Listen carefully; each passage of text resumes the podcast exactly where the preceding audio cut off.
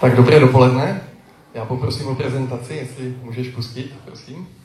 A, a mezi tím bych chtěl přivítat všechny, kdo tady jsou jako hosté a kdo tady jsou u nás na návštěvě. Je tady někdo úplně poprvé? Aha, hodně, hodně. Takže vítejte u nás. A vím, že někteří tady jsou um, ze zahraničí, někteří tady jsou z Prahy a právě to ve mně um, jsem si vzpomněl na jednu, jednu věc, kterou bych chtěl říct, ještě než to řeknu, takový příběh, můj osobní z Prahy, s Prahou spojený. Kdo z vás už někdy jel metrem na černo? Eh, dobře, tak naopak, kdo z vás nejel metrem na černo? No, tak eh, možná jste nejeli nikdy metrem, že jo, ale... Eh, já jsem před pár lety řešil takové dilema, Eh, před pár lety vyplynulo na povrch, že vlastně některé, takový, takový ký, jak se jim říkalo, ký eh, šíbři nebo ký kmotři, že podepsali velmi nevýhodnou, pro sebe výhodnou, pro uh, dopravní podnik nevýhodnou smlouvu. Uh, myslím, že před půl rokem byl zahájen dokonce soudní, soudní proces s Itigem a tak dále, s nějakými právníky kolem. Oni podepsali smlouvu, že z každé jízdenky, kterou si kdokoliv z nás koupil, tak vlastně část peněz přes nějaké firmy na Panamských ostrovech tak šla jako do jejich kapsy. A teď se ukázalo, že to bylo více než půl miliardy korun. Jo? A teď já, když jsem se to přečetl před těmi pár lety, tak jsem si říkal, tak mám si kupovat teda jízdenku do toho metra, není to, že se vlastně podílím na zlu, když si koupím ten lístek. A tak jsem si pak říkal, no jo, ale stejně, když mi chytí revizor, tak budu pravděpodobně platit tu pokutu a to je zase nevýhodné pro mě, že jo. Takže jak to, jak to teď vyřešit, jak takové morální dilema jsem měl a říkal jsem si, takže když, eh, kolik je ta pokuta?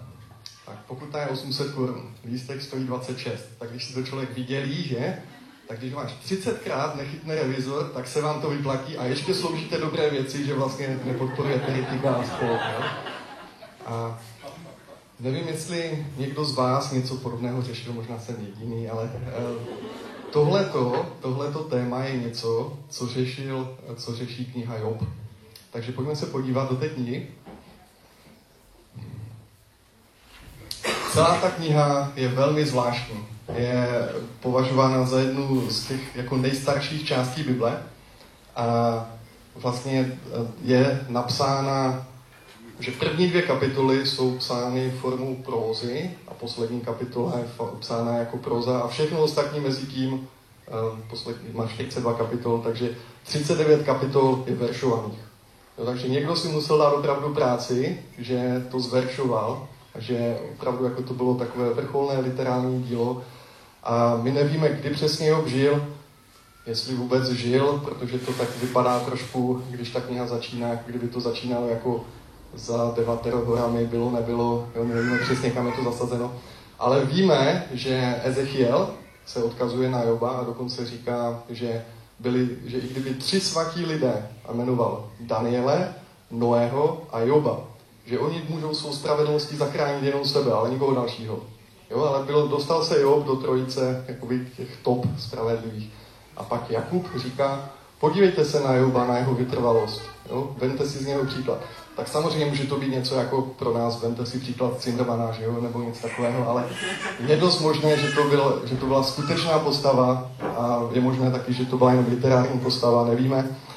Každopádně to není tak důležité, protože to téma, které se řeší v této knize je, eh, je Bůh spravedlivý, dopouští Bůh eh, na nás. Jestli můžu poprosit dál? Jestli se vyplatí dělat dobro, jo, je vždycky zlo okamžitě potrestáno. Kdykoliv si nekoupíte jízdenku v metru, potkáte vždycky revizora a vždycky zaplatíte pokutu. To bylo něco, co se řešilo ve starověku a myslím, že to je i pro nás. A druhé, co je, proč Bůh dopouští utrpení. A ta kniha začíná, začíná tím, že a, si přečteme první kapitola, sedmý verš že, eh, si, že se máme takovou situaci, která je popsána v nebi, co se děje, že před, před Boha, před hospodina, který, jak jsme zpívali, vládne na nebi i na zemi, tak předstoupí všichni synové boží. Jo, pravděpodobně všichni, všechny duchovní bytosti, ať už ty dobré nebo ty zlé, prostě všichni tam předstoupí. A přišel k ním i Satan, což znamená protivník, což víme, že je, že je nejvyšší stvořená bytost, která ovšem padla a která se dala, uh, Poltel by řekl, na temnou stranu síly. A, uh, hospodin se Satana zeptal, odkud přicházíš? Satan hospodin odpověděl, procházel jsem zemi křížem krážem. Hospodin se Satana zeptal, zdali pak si všiml mého služebníka Joba, nemá na zemi sobě rovného. Je to muž bezúhoný a přímý, bojí se Boha a vystříhá se zlého. Satan však hospodin odpověděl, což pak se jeho bojí Boha bezdůvodně. Vždyť si ho ze všech stran ohradil, rovněž jeho dům a všechno, co má. Dílu jeho rukou žehnáš a jeho stáda se na zemi rozmohla. Jo, jinými slovy říká, no jasně, že ti Job slouží, když se mu to vyplatí. Ale jen stáhni ruku a zasáhni všechno, co má. Hned ti bude do očí zlořečit. A hospodin na to satanovi odvětil, nuže měj si moc nade vším, co mu patří. Pouze na něho ruku nestahuj. A satan od hospodina odešel. To, co potom následovalo, to někdy nazýváme jako ty Jobovy zprávy. Jo? Že vlastně on během jednoho dne přišel o všechno. Přišel o své děti, měl deset dětí, přišel o všechny stáda, o všechny majetek. Zůstala mu jenom uh, manželka a se ukázalo, že byla to úplně taková výhoda. A, uh, protože ona nebyla úplně nejle, nej, nejzbožnější, jak se dozvíme za chvíli. A v tom všem ale je napsáno, že Job se ničím neprohřešil. Job na to reagoval takto ve 20. verši. Job povstal, roztrhl svou řízu, oholil si hlavu, padl k zemi, klanil se a pravil. A to, to je asi nejznámější místo z Joba. Z života své matky jsem vyšel nahý, nahý se tam vrátím. Hospodin dal, hospodin vzal. Jméno hospodinovo buď požehnáno. To je úžasný, úžasný příklad víry, trpělivosti a všech těch cností, za které je uh, Job vyzdvihován. Job měl úžasný postoj vůči Pánu Bohu. A je napsáno, při tom všem se Job nijak neprohřešil a neřekl proti Bohu nic nepatřičného. Tak nastává druhé kolo. Jo? Zase se v nebi potká, potkají ti synové boží a hospodin se satana zeptal. Zdali pak si všiml mého služebníka Joba. Nemá na zemi sobě rovného, je to muž bezúhonný a přímý. Bojí se Boha a vystříhá se zlého. Ve své bezúhonosti se trvává dosud, ačkoliv si mě proti němu podnítil abych ho bezdůvodně mořil. Satan však hospodin odvětil. Kůži za kůži. Za sebe samého dá člověk všechno, co má. Jen vstáhni ruku, dotkni se jeho kostí a jeho masa. Hned ti bude do očí zlořečit. Takže ďábel to vystupňoval. Pravděpodobně ten ďábelský plán měl už od začátku. A v tom přijde za Jobem, když je posetí těmi vředy a sedí v popelu, tak za ním přijde jeho žena a řekne mu, zlořeč Bohu a zemři vykašli se na všechno, nemá to smysl. A on jí řekl, ty bláhová, a ona odejde a on tam zůstává sám. A přijdou za ním tři přátelé. Elifas Témanský, Bilda Šluchský a Sofar Námacký. Podobně jako Job, ani jeden z nich nemá hebrejské jméno. To znamená, že pravděpodobně nikdo z nich nebyli, nebyli spojeni s uh, židovskou kulturou. Ale uh, dá se říct, že byli reprezentanti takové moudrosti dávnověku. A každý z nich dával trošku jiný pohled a my se na to podíváme. Řeší se tři otázky. Řeší se, je Bůh spravedlivý? Ano, ne. Řídí svět podle spravedlivých principů? Ano, ne. A pak, jak vysvětlit Jobovou utrpení?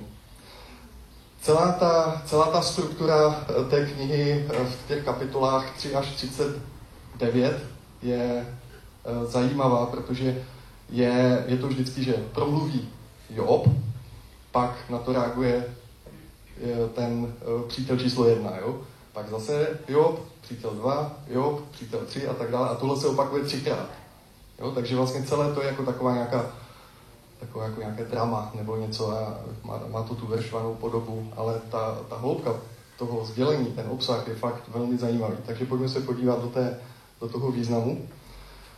Uh, Jobová logika je jasná. Job říká, já jsem nevinen, ničeho jsem se nedopustil, To znamená, že Bůh neřídí svět podle spravedlivých principů. Nebo ještě hůř, Bůh sám není spravedlivý.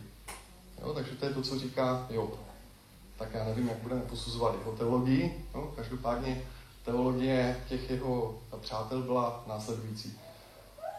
Bůh je spravedlivý, Bůh soudí svět podle spravedlivých principů, z toho plyne, Jobe, ty si musel zhřešit. Jo, a Job prochází úplně celou takovou sinusoidou emocí, jo, že když se podívali na nějaké verše, tak tam je Pane Bože, proč jsi se na mě vykašlal? V 27. kapitole, v druhém verši. Přes Bože, proč na mě útočíš? Co jsem ti udělal? 16, 9. Až po Bůh ničí stejně ničemníky jako spravedlivé. Není žádný rozdíl, jestli děláte dobro nebo zlo. Prostě Bůh ničí všechny. Jo, to je 9.22. Takže to je, to je, ta, to je jako, když nahlédneme na teologii Joba. A um, Elif, jo, pak ti, vlastně ti přátelé, to vede k tomu, že oni říkají, jo, ty si fakt musel zřešit, jako Bůh je neměný, ale ty jsi musel něco udělat, teď mu vymýšlí, co všechno mohl udělat, jo, tak až je to takové komické 22.5 Elifa si říká, Tvá zloba je velká, tvá nepravost nekonečná. Bezdůvodně si bral zástavu od bratří, svlékal si z nich šat a nechával je nahé. Znaveného neosvěžil s vodou, hladovému odepřel si chleba. A jo, říká, nic toho se nestalo. A on říká, ne, něco si musel udělat, něco prostě, něco prostě jako tam muselo být, jo? Takže jich eh, nechtěli si nechat vymluvit tu svoji teologii, mimochodem správnou, ale to se podíváme dál za chvíli. Tak, podívejme se na tu typologii těch přátel, jestli se tam náhodou eh, někdo z nás eh, nenajde. Já jsem si našel ve všech. Elifas říká v Jobovi 4.8. Pokud jsem já viděl, jen ti, kdo se obírají ničemnostmi, ti, kdo rozsévají trápení, je také sklidí. Jo, jinými, jinými slovy ale říká, pokud já jsem viděl, všechno to, co vím o boží moudrosti, já jsem musel prožít. Dělám jenom to, co já jsem zažil, to, co jsem si mohl osahat, to, co jsem se mohl dozvědět vlastním pozorováním. Jo? Takže možná tenhle ten uh, Elifaz by měl nejblíž k tomu, že by si řekl, tak, pojďme se podívat, eh, kolikrát, jaká je pravděpodobnost, že potkáme toho revizora, metru, jo? a zkusme si to hodit do exponenciálního rozdělení a nějakou optimalizační metodu a podle toho se rozhodneme, co nám vychází, jestli eh, se vyplatí jezdit na černo nebo ne. Uh, Bildat říká, jen se zeptej předešlého pokolení. A co vyskoumali jejich otcové, buď hotov slyšet. Jsme tu jenom od včerejška, nic jsme nepoznali. Naše dny jsou na zemi jen stínem.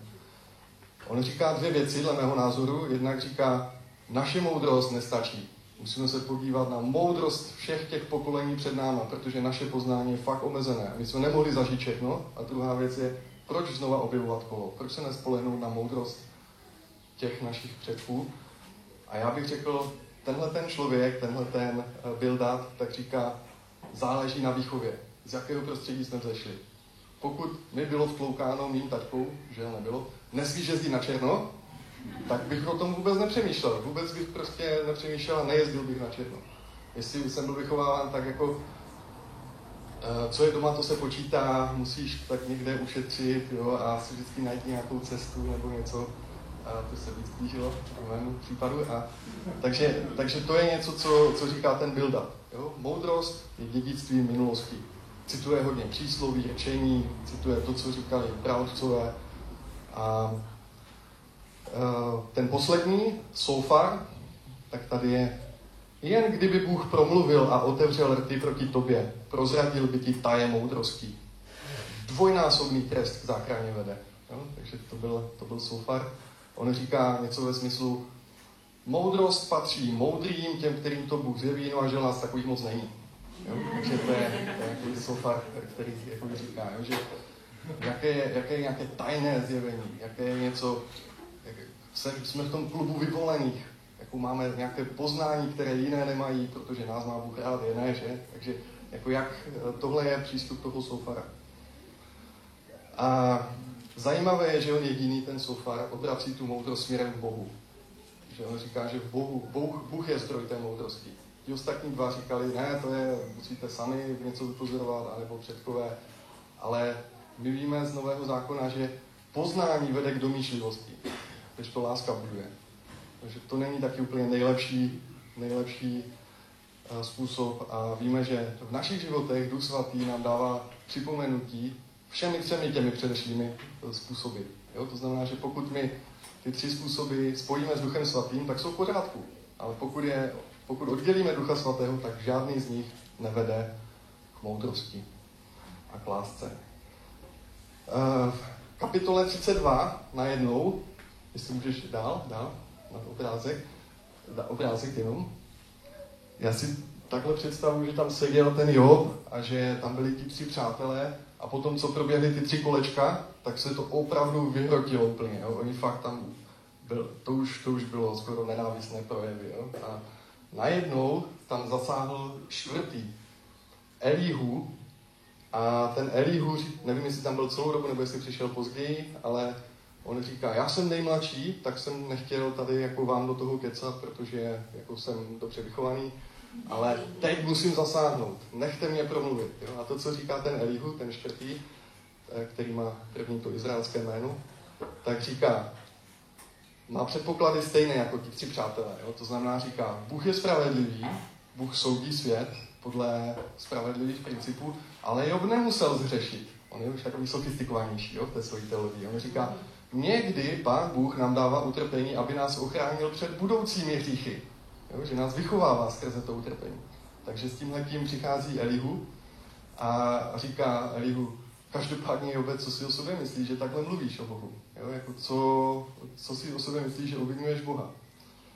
Job na Elihu a vůbec nereaguje, protože to ani nestihne. Ve 40. kapitole se ozve hlas z nebe a promluví Bůh. Tak a teď, co si myslíte, že Bůh řekne? Koho napomene, koho pochválí a co řekne, jaké je vysvětlení všech těch otázek. Vyplatí se dobro? Proč dopouštím utrpení? Tak, co v té 40. kapitole se dozvíme? Já jsem byl velmi překvapen, když jsem to četl, protože je tam několik věcí, co mě překvapilo a co je takových protiintuitivních. První věc je, Bůh vez, vůbec nezačne nic vysvětlovat. Já vám to prozradím, on vůbec na to nereaguje. On neříká, jaká je odpověď na to, jestli se vyplatí dobro, anebo proč dopouští utrpení. Ale to, co Bůh udělá, on vezme Joba na virtuální cestu vesmírem a říká mu, podívej se, jak já jsem to tady utvořil. Podívej se na vesmír, jak je komplexní, jak je obrovský. Chceš, chceš si to se mnou vyměnit? Chceš být jako já? Chceš každý den trestat zlo? Pokaždé, když někdo něco udělá, tak chceš ho potrestat? Chceš jít do toho mikromanagementu? A nebo kde jsi byl, když já jsem to všechno dělal? Jo? Takže on jakoby dá takové jakoby mu průhled do toho a říká, já krmím všechny zvířata, já krmím všechno, mám do takového detailu, o kterém se ti ani nesnilo a přitom držím takovou velkou komplexitu, o které se ti ani nesnilo. Mě to připomnělo, když před pár lety jsme měli frýdlanské hovory a pozvali jsme, pozvali jsme uh, pana Grigara, on k nám přišel na návštěvu a Binka měla možná tři roky a nám vysvětloval, když se podíváte do těch velkých, do, do té teorie relativity, tak tam je tajemství, tam prostě nevíme, jo, jako nevíme toho mnoho o vesmíru. I když děláme, že ano, tak mnohem víc nevíme, než víme. Když jdeme do úplně malých věcí, do kvantové mechaniky, do kvantové fyziky, my ani nevíme, jestli elektrony jsou částice, nebo jestli je to jenom kvanta energie, nějaké vlnění nebo něco. Zase nevíme, zase tajemství. Jediné, co víme, je ta newtonovská fyzika, to uprostřed. A v tom Abinka se nějak upala na židli a spadla. A říkal, a to je ta gravitace, to je jediné, co máme. Takže, takže to si pamatuju do dneška, že, že právě velké tajemství, malé tajemství, ale uprostřed ty naše pády, to je to, co je nám dáno. A, a Job Job na to, jinými slovy pán Bůh říká v té 40. kapitole, moje perspektiva je, je jiná než vaše. Moje perspektiva, vy ji nemůžete pochopit. Musíte, musíte to jenom přijmout. A, a potom popisuje dvě, dvě takové nějaké starodávné zvířata. Jedna se jmenuje Behemoth, druhá Liviatán, to možná taky znáte spojené s Jobem, tyhle ty dva. Behemoth vypadá jako popis nějakého suchozemského dinosaura nebo něco, ten Liviatán zase jako nějaký takový ten mořský had, co tam nějaký jako pravěku, kdo kdy žil. A, a Bůh říká, podívej se, já jsem je vytvořil, ale to nejsou bezpečná zvířata. Já jsem nestvořil svět jako bezpečné místo. Možná je to důsledek pádu, ale každopádně svět, svět je příliš komplexní. Příliš komplexní a příliš um, složitý na to, abychom pochopili utrpení. Abychom pochopili, proč se všechny věci dějou. A boží závěr je, Jube, nesnaž se tomu porozumět. Pouze důvěřuj v mou moudrost. A Job na to reaguje ve 42. kapitole jediným způsobem, jaký mohl. Říká, činí pokání, říká, řekl jsem toho víc, než jsem měl, vůbec beru všechno zpět, jo, jako omlouvám se. A Bůh pokračuje. Teď promluvil těm třem přátelům. Tak, co jim řekl? Co byste řekli těm přátelům? Oni to mysleli dobře. Oni, když tam přišli, prvních sedm dní jenom seděli s Jobem a mlčeli. Čekali, až on promluví. Jenom s ním sdíleli to utrpení. Ale pak se dostali jakoby do zajetí vlastní teologie. Mimochodem správné teologie. A pán Bůh jim říká, těm, kdo to mysleli dobře, kdo chtěli napravit Joba, měli správnou teologii, tak jim říká, vy jste o mě mluvili špatně. A já jsem si říkal, kde, kde v tom textu mluvili špatně o Bohu, když říkali, že je spravedlivý a že, že soudí svět podle spravedlivých principů. A on jim říká, vy zjednodušujete tu komplexitu. A vy pro svoji teologii nevidíte toho člověka. A já si myslím, že to je nebezpečí pro nás v dnešní době. Můžeme velmi často mít velmi dobrou teologii, která ničí lidi, která nepřináší duchovní ovoce. A na to si musíme dát velký pozor. A Bůh vyzdvihuje Jobovu upřímnost, autenticitu a zápas. Zajímavé je, že Ježíš v Novém zákoně, když se podíváme, on byl velmi milosrdný ke všem hříšníkům. Choval se k ním vždycky tak jako jemně a tak jako s takovou láskou. Ale když se choval trestně, pletl si byč a vyhnal penězoměnce z chrámu, tak to byli lidi, kteří buď to byli náboženští, anebo chtěli udělat biznis z božích věcí. Takže, takže já, si, já mám pocit, že to je podobný trošku princip, který vidíme v tom Jobovi. Když se podíváme zpátky, když si dám takovou rekapitulaci, tak jsou čtyři pohledy na uh, to, proč Bůh dopouštěl utrpení. Satan říká, jak jen si připomeneme, dělat dobro se lidem vyplatí. Takže uh, jakmile na ně dopustí, oni, oni jsou dobří a slouží ti jenom proto, že se jim to vyplatí. Ale zkus udělat něco, zkus udělat nějaké utrpení a okamžitě, okamžitě od tebe odpadnou, odejdou, zapřou tě. Možná jste to viděli uh, i v životech našich, i v životech kolem nás, že k tomuhle máme tendenci. A ti tři přátelé říkali, utrpení je vždy trest za hřích.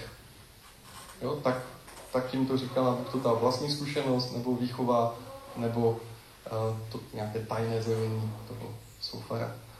A Elihu říká, Bůh používá utrpení pro naše budování. A někdy, někdy si vzpomínám na takový příklad, co jsem slyšel, že když najdete lasturu a otevřete ji, a nějakou perlorodku a je v ní perla, tak ne v každé lastuře je perla. Perla vzniká jenom tak, když se dostane nějaké smítko nebo nějaké, nějaké zrníčko písku do té lastury a ono to toho živočicha tlačí, tak on to začne obalovat aby ho to netlačilo. A z toho vzniká perla.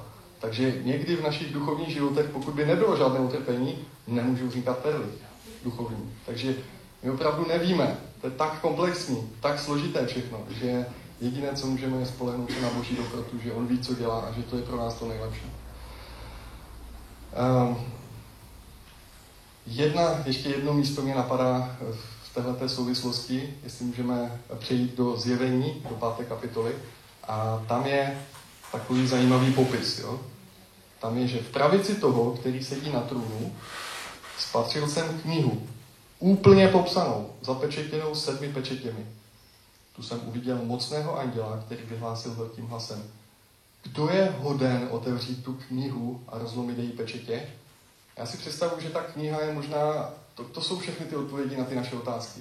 To je ta zapečetěná věc, co se děje, to jsou příběhy našich životů. To je to, proč dopouští utrpení. Proč se dějou věci v našich životech, které se dějou. A nikdo není hoden tu knihu otevřít. Nikdo na nebi, ani na zemi, ani pod zemí nemohl tu knihu otevřít a podívat se do ní. I když bychom chtěli. Sami se snažíme porozumět našim příběhům. Nebo příběhům jiných, tak se snažíme ještě víc. A velmi jsem plakal, že se nenašel nikdo, kdo by byl hoden tu knihu otevřít a podívat se do ní. Ale jeden ze starců mi řekl, neplač. Hle, zvítězil lev z pokolení Judova, potomek Davidův. On otevře tu knihu sedmkrát zapečetěnou. Takže my máme naději, že všechno pochopíme.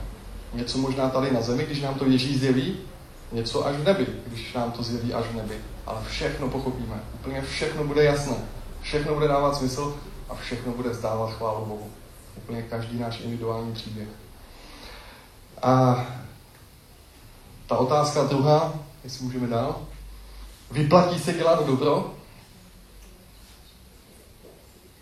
Já si myslím, že z pozemského hlediska vidíme, že ne, protože kdyby, kdyby to tak bylo, tak Ritik by nikdy nedělal věci, které dělá a spousta jiných lidí by nedělala věci, které dělá, ale on si jim to vyplácí.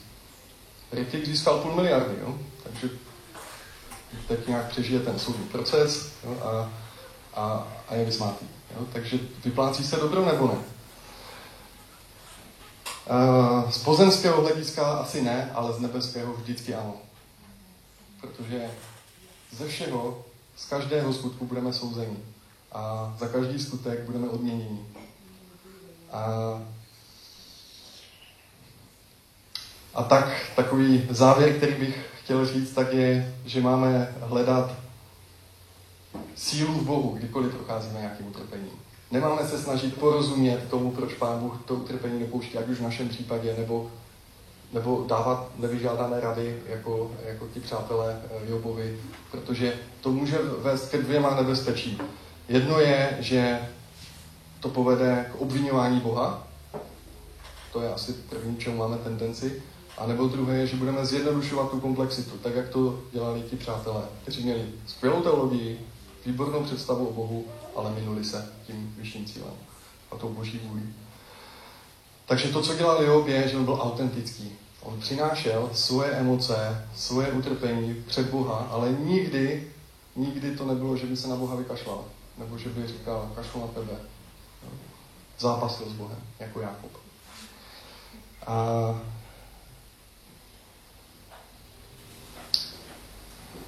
vím, že někteří z vás máte rádi úplně takové praktické aplikace, jak můžete to, co jsme se bavili, tak uchopit. Tak mám pro vás několik, jo, aby ti eh, prakticky zaměření eh, si něco odnesli. Pokud jste v nějakých těžkostech, tak to může být buď to tím, že je to důsledek našich hříchů. To znamená, že pokud je to tento případ, tak co máme dělat? Máme vyznat hříchy a přinést je před Boha. A on je odpouští, přikryje. Jo, někdy, někdy to je, že my stojíme na okraji propasti a uděláme, a Bůh nám říká, nedělej ten krok. Jo, a my uděláme ten krok, pak tam dole rozmázneme a říkáme, Bůh nás trestá. Přitom je to jenom důsledek našich, přitom je to jenom důsledek toho, že jsme udělali ten krok, který se neměli. Ale Bůh nás z té propasti vyzdvihává nahoru, když činíme pokání a přicházíme k němu. On je dobrý Bůh. Další možnost je, že na nás útočí ďábel, tak jako útočil na Joba. Tak co máme dělat v takovém případě? Co nám říká Bible? Máme je napsáno, vzepřete se ďáblu, uteče od vás. Přibližte se Bohu, přiblíží se k vám.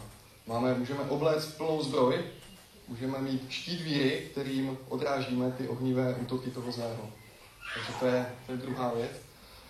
Může se stát, že jsme součástí něčeho takového nějakého, já nevím, jestli to nazvat, eh, divadla, jo, tak jako Job, jo, že vlastně to jeho utrpení bylo pro ukázku tomu duchovnímu světu, že něco, jo, že pán říkal, podívej se, ďáble, tady na, na, na mého služebníka Joba. Vlastně Bůh upozornil ještě ďábla na toho, na Joba. To nebylo, že, Job že Satan by přišel a říkal, ale ten Job, víš, to, to bylo naopak.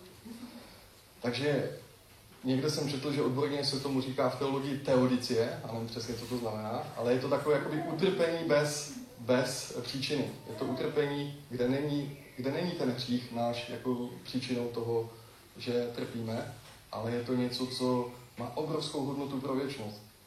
A jak, jak už říká, radujte se, když na vás přichází nějaké zkoušky. Protože to vede k naší vytrvalosti a vede to k tomu, že, že se oslavuje Pán Bůh a že my jsme součástí něčeho, že, že to je jakoby čest. Jo? Pro Jova to svým způsobem byla čest sedět tam v tom popelu a škrábat si ty vředy, protože to bylo něco, co oslavovalo Boha a Job se dostal mezi tři nej, nejspravedlivější, které Ezechiel zmínil. Takže, takže stejně tak my máme velkou odměnu v nebi, když jsme součástí těch teodicí, protože tím ukazujeme na Krista. A samozřejmě si myslím, že to je velmi těžké si to uvědomit, když procházíme tím utrpením. A poslední, poslední je, že můžeme být obětí okolností. A to si musíme uvědomit, že žijeme v padlém světě a že nežijeme ve světě, který je bezpečný. A není to boží záměr, je to důsledek pádu člověka. A my jsme všichni potomci Adama a Evy, takže neseme část toho údělu. Ale Ježíš zvítězil. Ta dobrá zpráva je, že Pán Ježíš zemřel za nás, aby my jsme to s ním mohli vyměnit. A to je to evangelium, to je ta dobrá zpráva, že můžeme přicházet k našemu nebeskému Otci skrze Pána Ježíše. Takže já bych tímhle tím skončil, ale chtěl bych vás poprosit, jestli můžeme teď ještě se každý z nás na chvíli stišit, jestli můžeme sklonit naše hlavy na, tam, kde každý jste, aby jsme, aby jsme se ptali Ježíše, který jediný má moc rozpečetit ten sedmkrát zapečetěný svitek našich životů, našich příběhů a abychom se něho ptali, abychom ho zvali do našich životů. Ať se nestavíme proti Bohu, ale zveme Boha do našich utrpení.